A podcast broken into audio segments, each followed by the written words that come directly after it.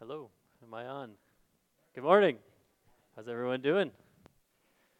You are all brave Canadians to come out in this snow and, and make your way to church. I mean, if you look at pictures of Newfoundland, we're not that brave, but they have to shovel their way out of their front door to get to get to church. But thank you for braving the snow and, and coming to be here in a community of, of fellow Christians.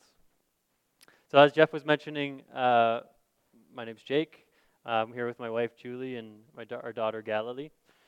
And we attend Lincoln Heights on the other side of town, Lincoln Heights Evangelical Missionary Church. Um, one interesting fact about me is that I actually was roommates with Pastor James's brother a couple years ago. So I do have that distant connection to Trinity. So it's, yeah, it's there. And my wife and I have also been coming to some of your prayer nights over the past couple months.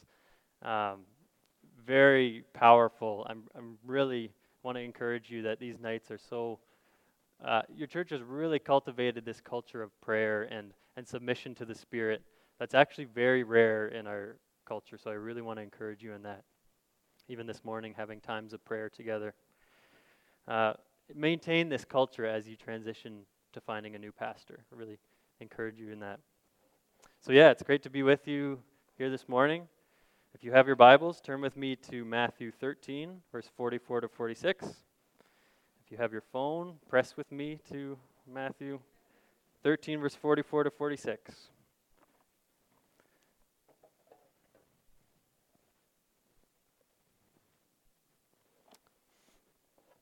All right. So here we're in the Gospel of Matthew, uh, and we're at a point in the story where Jesus has just finished teaching this huge crowd of people. The crowd is so huge that he actually had to get into a boat, and uh, the crowd was standing on the shores so that they could hear him and they could see him.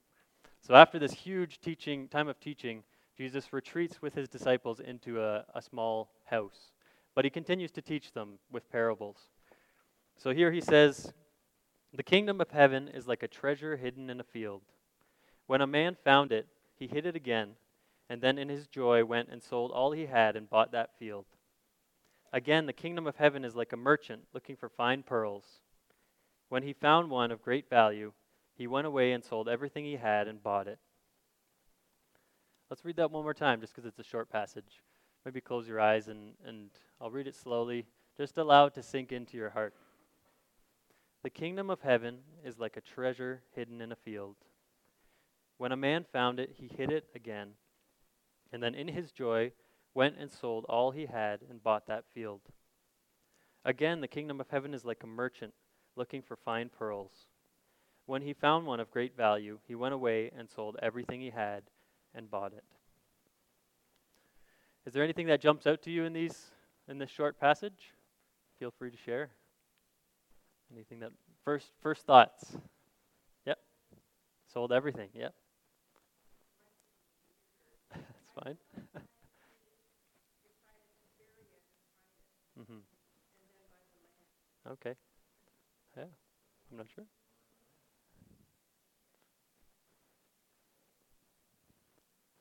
Is it the owner's? Is it the owner's treasure that he's? yeah. Any other things that stand out? Yeah, so as, as I've read over this and, and kind of reflected on it and meditated on it, there's three main things that uh, have stood out to me. So we'll, we'll work through these three things together this morning. Uh, the first thing I've noticed, I noticed about the parable is that the kingdom of God is somewhat hidden, or it's somewhat unexpected or surprising. Uh, when when uh, the person's looking for the treasure, it's a surprise that they found the treasure, or it's a surprise that they found that, that pearl.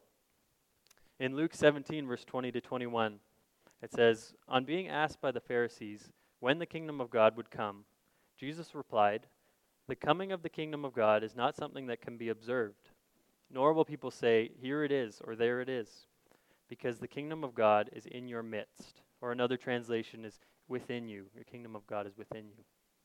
So again, here Jesus is alluding to this, this hiddenness or this unexpectedness of the kingdom of God. So to give you a bit of context here, if you're if you're unfamiliar, when the Pharisees are asking Jesus when the kingdom of God will come, they're, they're likely picturing uh, this political ruler who's going to come, likely, probably with an army, and come and overthrow the Roman government, reestablish the nation of Israel, and have a king on the throne in the way we understand kings on earth. Uh, in the history of the Jewish people, the southern kingdom of Judah, which was the last remaining part of Israel, uh, was taken into exile around 587 BC. And since that point, all up until the time of Jesus, uh, Israel did not have a king on the throne. Uh, but God continuously promised them through the prophets uh, that he would reestablish the nation of Israel and put a king on the throne. Uh, so Jeremiah 25 or 23 verse 5 says, "Behold, the days are coming," declares the Lord, "when I will raise up for David a righteous branch, and he shall reign as king and deal wisely, and shall execute justice and righteousness in the land." So when you hear this, they're likely thinking there's going to be a king who's going to come, overthrow the government, and we're going to have the nation of Israel set up once again. But here in, here uh, in this passage in Luke and in the, in the parable, we see that the kingdom that Jesus brings is, is kind of unexpected. See, Jesus was king and Jesus was Lord. These are all political words that uh, are often used in the New Testament to describe Jesus' role. He is king. But his kingdom wasn't established through military violence or through, through coercive power. Jesus brings a new, a new social order, uh, like any government would, uh, but it's not something that's mandated and forced through laws.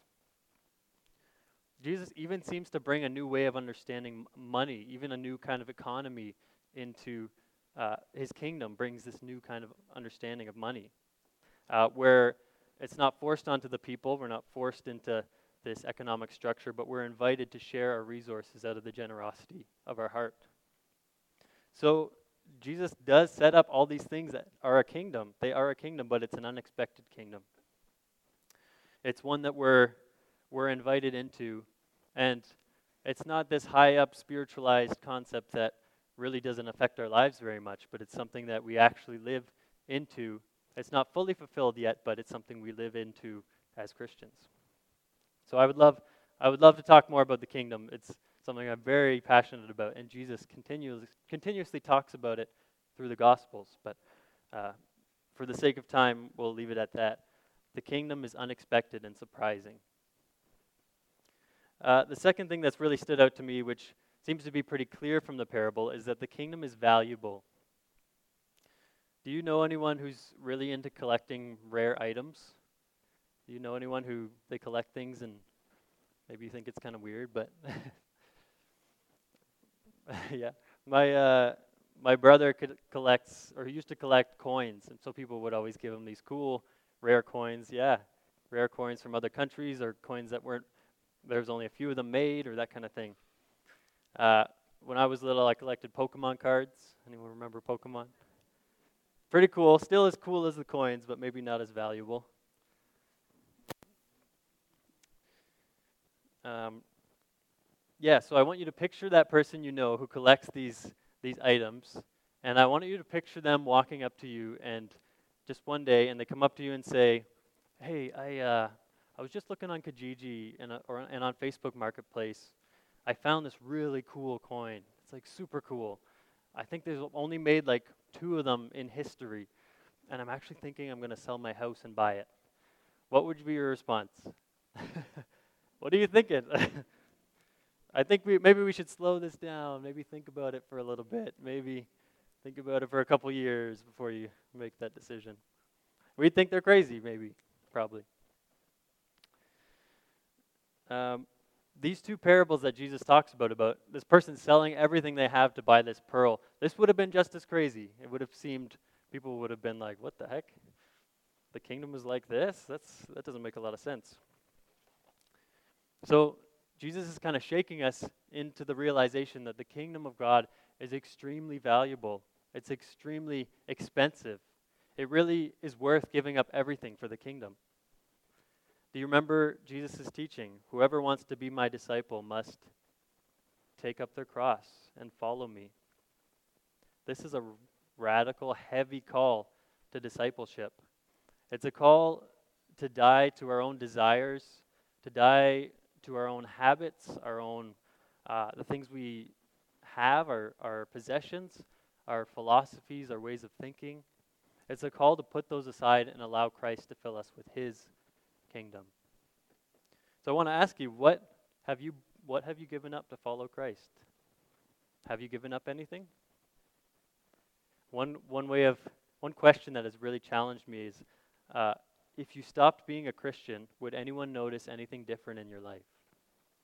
I remember someone asked me that, and I, I was like, wow, that's a powerful question. It really causes you to reflect on what you're doing as a Christian, how your life has changed as a Christian. In Philippians 3, verse 7 to 11, Paul says, But whatever were gains to me, I now consider loss for the sake of Christ. What is more, I consider everything a loss because of the surpassing worth of knowing Christ Jesus my Lord, for whose sake I have lost all things. I consider them garbage, that I may gain Christ and be found in him, not having a righteousness of my own that comes from the law, but that which is through faith in Christ, the righteousness that comes from God on the basis of faith. I want to know Christ, yes, to know the power of his resurrection and the participation in his sufferings, becoming like him in his death, and so somehow attaining the resurrection from the dead. I want to know Christ, yes, to know the power of his resurrection and the participation in his sufferings, even the participation in his sufferings. You feel this passion in Paul's writing, his, his strong desire. He sees the kingdom of God like this pearl that he doesn't care what's in the way. He's going to get rid of the things that are in the way to get to the kingdom to get to Christ, to know Christ. Paul's willing to give up his good reputation, his good education, uh, his good standing as a Roman citizen. He's even willing to give up his safety, personal safety, his job. He seems to get it. He just gets it. When was the last time you had a conversation with someone and you came away thinking, wow, that person really wants Christ? They really have a strong love for Christ. They're doing everything they can to draw close to Him. They're even stopping things in their life that aren't necessarily even bad, but things that are just getting in the way of their relationship to Christ. That deep love. I'm telling you, this, this deep, strong passion for Christ is itself a very rare pearl. Um, I'm sure you know people like that. But I want to be honest with you and open with you, and feel free to challenge me on this if you disagree. But I have a sense that the church in our culture has kind of lost this as a large, the church as a large entity. In many ways, we've dumbed down the gospel a little bit and, and made it so that nothing in your life really changes or really needs to change when you become a Christian. I mean, we wouldn't say that, but but it's my sense that we're kind of dumbing down the gospel a little bit. We've we've turned Christianity from this really rare, beautiful pearl into a rock Anyone can walk up the street and find a rock. It doesn't really change your life in any significant way, like a rare gem would or finding a rare treasure would. Uh, I could just go outside right now, find a rock, and I could bring it to you and be like, "This is the coolest rock I've ever seen. It's there's no other rock like it. It's shaped in a, its own unique way, uh, and I could convince you so hard that this rock is incredible. Uh, and maybe if you were slightly strange, you'd be like, "Oh, cool, man. That's yeah, maybe you're right. but for most of us, you'd be like, you're crazy. It's just a rock. When we make Christ, Christ more palatable, when we explain away some of his more radical teachings, when we actually lower our expectations of how powerful the Spirit of God actually is, when we say that Christ is this beautiful thing in our life, this amazing part of our life, and then we go on to not actually follow what he says, we're turning him from this beautiful pearl into just a rock. Uh, there was a, a German theologian during World War II named Dietrich Bonhoeffer. Some of you may, may know him. He really wrestled with this idea of what he called cheap grace versus costly grace. And it was his uh, when he was with churches and uh, engaging with churches in his culture, he, he saw that there was there was a sense that um, people were, weren't really diving all into their faith. So, in his book, The Cost of Discipleship, he says, Cheap grace is the grace we bestow on ourselves. Cheap grace is the preaching of forgiveness without requiring re- repentance, baptism without church discipline, communion without confession. Cheap grace is the grace is grace without discipleship, grace without the cross, grace without Jesus Christ living and incarnate. Isn't that such a challenge, a profound challenge to us today? The kingdom of God is extremely powerful and valuable uh, when we actually buy into it and live in the kingdom. So, what does this look like? Uh, some of the things he mentions are um, repentance, uh, church discipline, church discipline where we lovingly challenge each other to grow, and strong emphasis on the lovingly challenge each other. People of church discipline has gone other directions where it's not healthy. Some other things are the practice of confessing our sins to each other. Wow, what a way to humble ourselves, eh? a challenging, very challenging thing for us to do. Uh, some other practices prayer, meditation, fasting, spending time with the poor, seeking justice in our city. I was, my heart was broken this winter when November, early November, it started to snow, and there wasn't enough space in the shelters for, for people who were homeless. There was a huge lack of, of shelter, and there still is right now. And my heart, I was sitting in meetings with people talking about this, and my heart was like, where is the church? This is our calling. These are our people. These are all practices that are intrinsic to the kingdom. And they may be challenging, and they, they definitely present a lot of challenges to us, but they will for sure help us to grow and become more like Christ.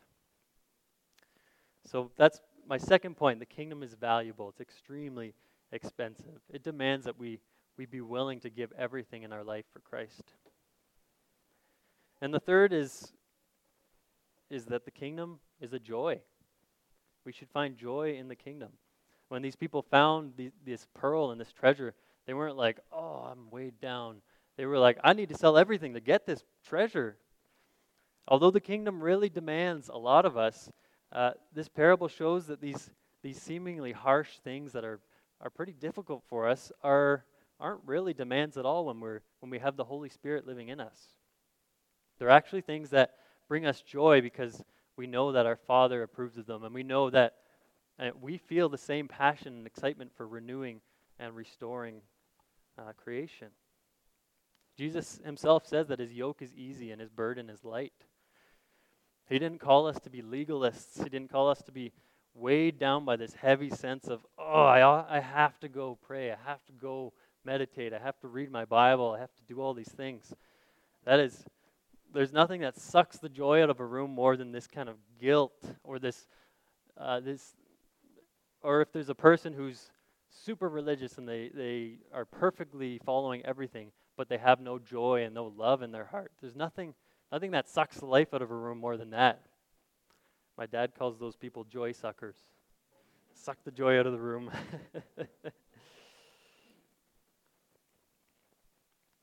yeah, the kingdom is a joy for us who believe. Any, do any of you rem- remember the show, The Beverly Hillbillies? I'm not going to tell you when that show came out because I don't want you to feel old. But my understanding, I remember seeing it a long time ago. But my, when I, thinking back, I remember I think it has to do with this hillbilly family who digs on their property and this bunch of oil squirts up and they realize they're sitting on a huge property of oil. Now, like imagine if you were sitting on a property property like that, or if you knew, I know that there's a property just over there that it's got a huge reserve of oil underneath of it. I imagine you wouldn't be like, oh man, we really gotta struggle and suffer to sell our stuff I really don't want to sell my, my favorite couch because it's my favorite couch, but I'm gonna I'm gonna count the cost so that I uh, and I'm gonna suffer through this so that I can buy that property. You wouldn't think like that.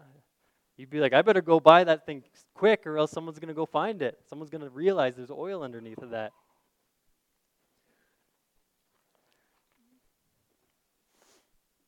when we're in Christ, the kingdom is not a burden for us. It's expensive. It really is expensive, valuable. It demands our whole life, but it's not a burden. When we're in Christ, we have this, this deep sense of joy that comes along with uh, sacri- a sacrificial life, a deep sense of joy that is even present in the midst of, of intense suffering. In James 1, verse 1 to 4, he says, Consider it pure joy, my brothers and sisters, whenever you face trials of many kinds, because you know that the testing of your faith produces perseverance. Let perseverance finish its, finish its work so that you may be mature and complete, not lacking anything. Have you ever really reflected on this verse and allowed it to allowed it to come into your heart on those moments when you're not feeling joyful? I encourage you to do this practice anytime you get into a moment where your initial response is just anger or frustration to think, consider it pure joy. It'll frustrate you. You'll be like, why am I not feeling joy right now? I've, this is something God's really placed on my heart. Um, I've been praying that in these moments when maybe Julie and I start to get in a bit of an argument, that anger and bitterness will not be the first thing that roots up, comes, comes out of my heart or when I'm walking my dog, who's not a very good dog to walk, and he pulls my arm off, chases a squirrel, that I won't be filled with anger and frustration. That one's a hard one to overcome. Or when someone says something negative to me, I won't become bitterness and resentfulness won't be the first things that creep up into my heart. It's a great concept. It's a great one. We always talk about the joy of the Lord. But I encourage you when you're in moments where you're feeling oh, this anger is coming up in me. Reflect on these verses where joy should be the natural response of a Christian.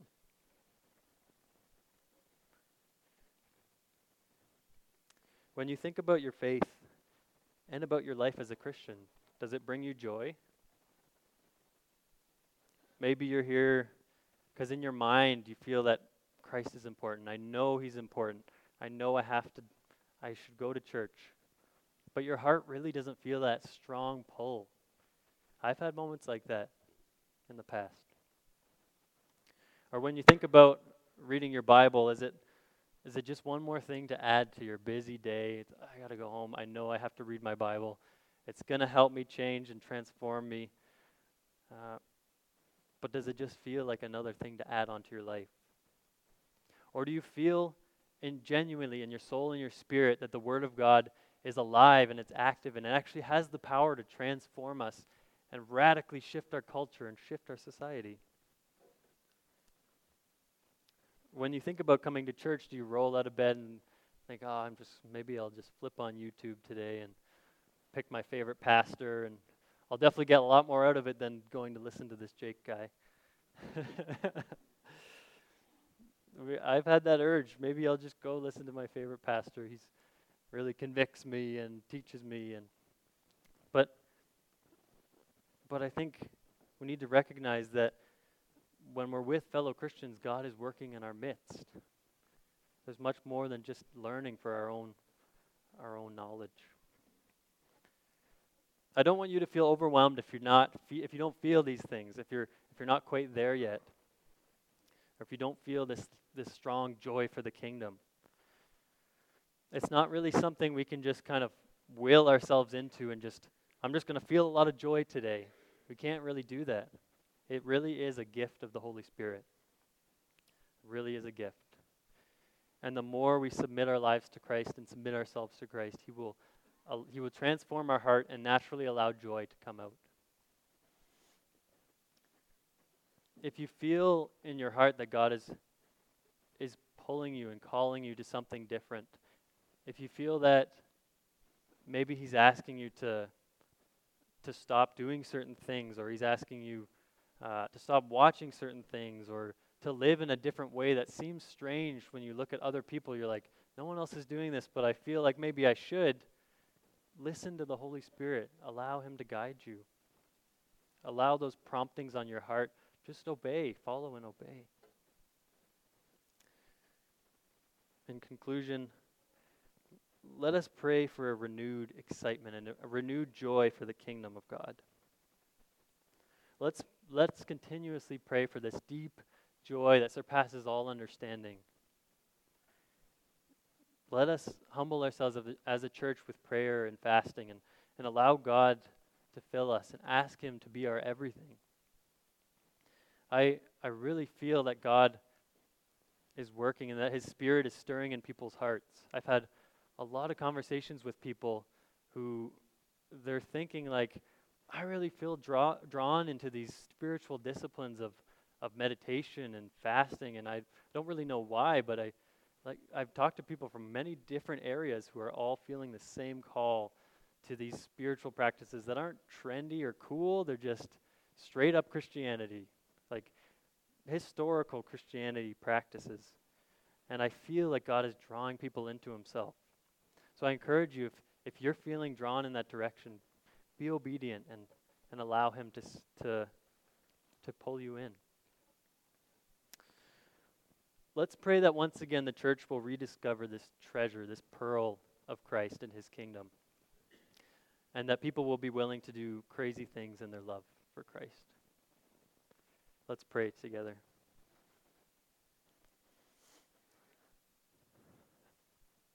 Dear Lord, we thank you for the privilege of being able to gather with fellow Christians and, and to worship you.